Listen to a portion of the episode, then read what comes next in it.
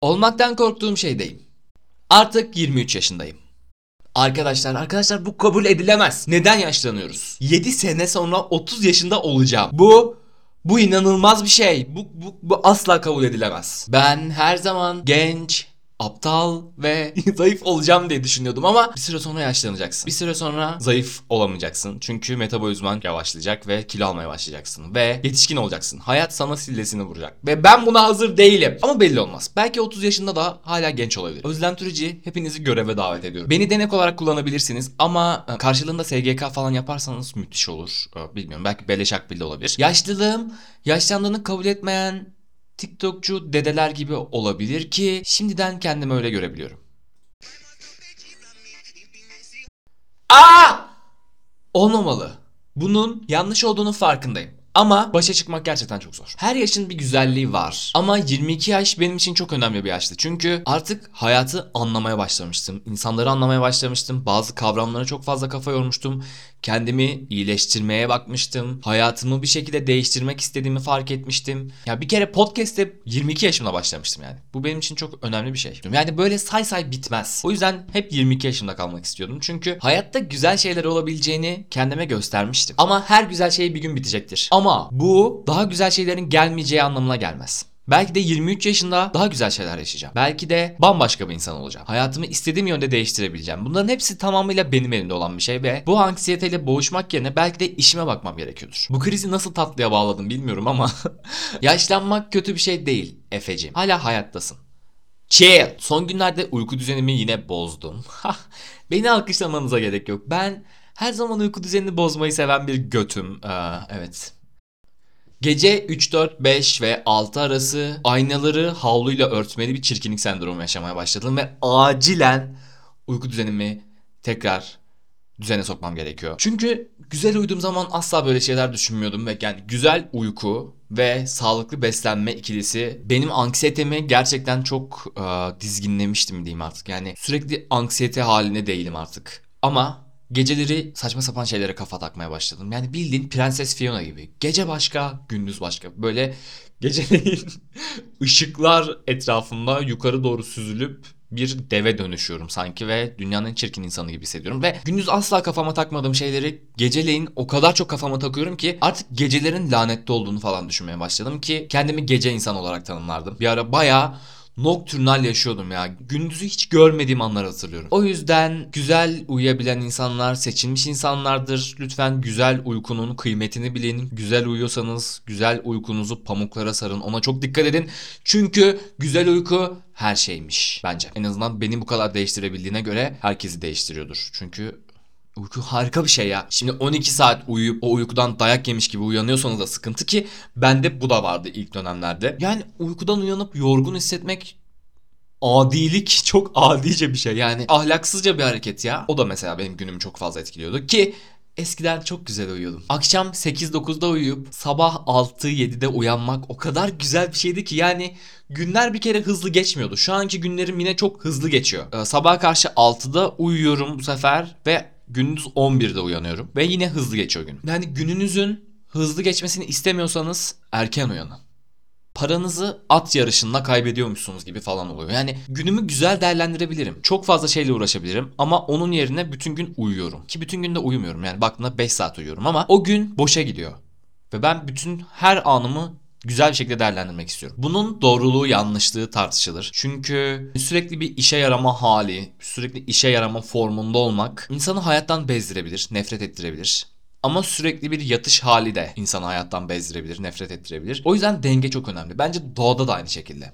Bu böyle işliyor. Her şeyin dengesi çok önemli. Hiçbir şeyin fazlası iyi değil. Fazla mutlu olmak da iyi değil. Fazla üzgün olmak da iyi değil. Evet, kimsenin daha önce asla düşünemediği tespitlerimi e, dinliyorsunuz. Evet arkadaşlar, denge çok önemlidir. Çok fazla mutlu olmayın ve çok fazla çirkin olmayın. Yoksa cehennemde yanarsınız falan.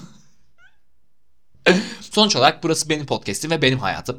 O yüzden de beğenmiyorsanız gidin polisi arayın. Neden polis arayacaksınız bilmiyorum ama fotoğraf çekmeye geri döndüm. Ve çektiğim fotoğrafları Instagram'da paylaştım. Ve birkaç kişi takipten çıktı.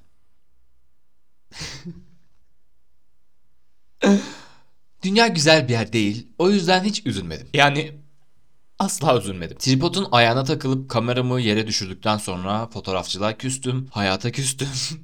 Çünkü ergensin, herkesten nefret ediyorsun ama kameran senin kendini ifade etmene izin veriyor. Neyi seviyorsun? Doğayı mı seviyorsun?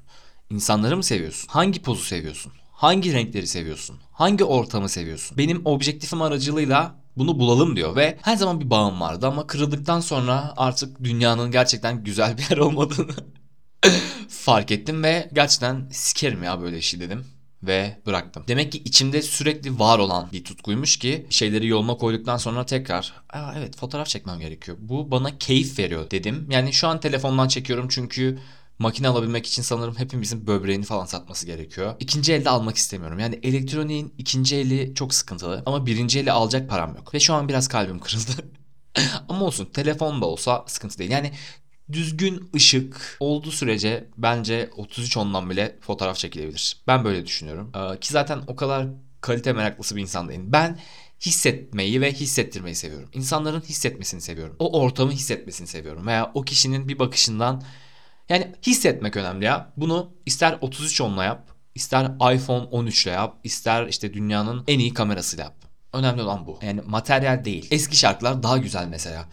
Ee, yani bana göre tabii ki de. Yani belki de bizim telefonlarımızın kayıt kalitesi 1960'ların mikrofonlarından daha iyidir. Ama gidip o şarkıları dinliyoruz. O şarkılar daha güzel geliyor. Çünkü hissettirmek için yapılmış şarkılar. Instagram'da 3-4 aydır hiçbir şey paylaşmadığım için çok ciddi bir korku besledim ya. Halbuki şöyle daha sanatsal bir şeyler yapıyorsam paylaşmak beni korkutmuyor ama kendimi paylaşmak çok narsistik hissettiriyor benim. Kendi fotoğrafımı bakın bu benim ve bu da benim müthiş yüzüm eee, ve harika vücudum, pahalı kıyafetlerim. Eee, yani yani anlayamıyorum. Yeni normalimiz bu ama bunu bir türlü benimseyemedim sanırım. Ve bunun üzerine gitmem gerekiyor. Mesela 70'lerdeki gibi fotoğraf çekmek veya 80'lerdeki gotik pozlar vermek, eee, ne bileyim gotik bir ortam yaratıp bunun fotoğrafını çekmek bana daha çok keyifli keyifli geliyor. Reality show gibi düşünün. Olabilir. Olsaydı nasıl olurdu? Rusya'da Instagram kapatıldı diye ağlayan influencer videosu falan izledim bu podcast'i çekmeden önce. Yani bu bir iş artık. Dünya böyle bir yer ve toplaşıp aramızdan birini seçip o kişiyi günlerce linçlesek belki o kişi intihar edebilir. Böyle bir güce sahip artık. Ki siber zorbalığa uğradı diye intihar eden insanlar var. Yani sanırım İç Anadolu'luğumla alakalı bir olay. Selfie paylaşmak bana çok boş geliyor. Diğer insanların selfie paylaşmasına hiçbir şey demiyorum. Hatta beğeniyorum. Ama ben iş bana gelince olmuyor asla. Belki de o portal açılacak ve Insta boya dönüşeceğim. Böyle selfie'ler falan.